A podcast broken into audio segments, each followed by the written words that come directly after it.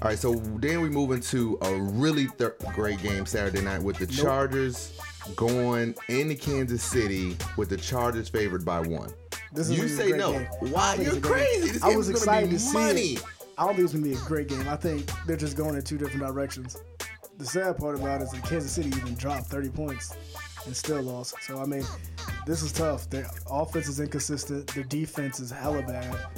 Talking about the Chiefs. The Chiefs, yeah. Um, It's a Chiefs are loss. sitting at four, Chargers sitting at seven. Yeah. A game, this Chargers win this game, they can easily They got the jump up to division. four, take the division, and got the the Chiefs division. not only switch to fall to seven, they fall out. Yeah, I mean the Chiefs can still scrape by and get in because it's- they're playing in the AFC, but um, and right now I think the Ravens probably have one wild card. I think the other one is up for grabs. Um, Tennessee, I don't really trust. No, I and don't. all honestly, I don't trust the Ravens either.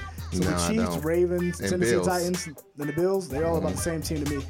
Uh, back to this game. I'm going to take the Chargers because the Chargers are flying high right now. They and are. One point is not bad for that offense.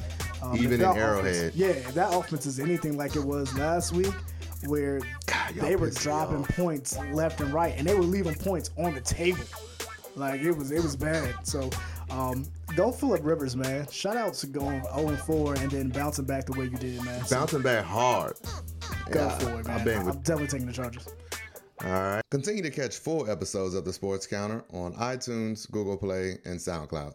Continue to join the conversation with us on social media and always via email at thesportsc at gmail.com.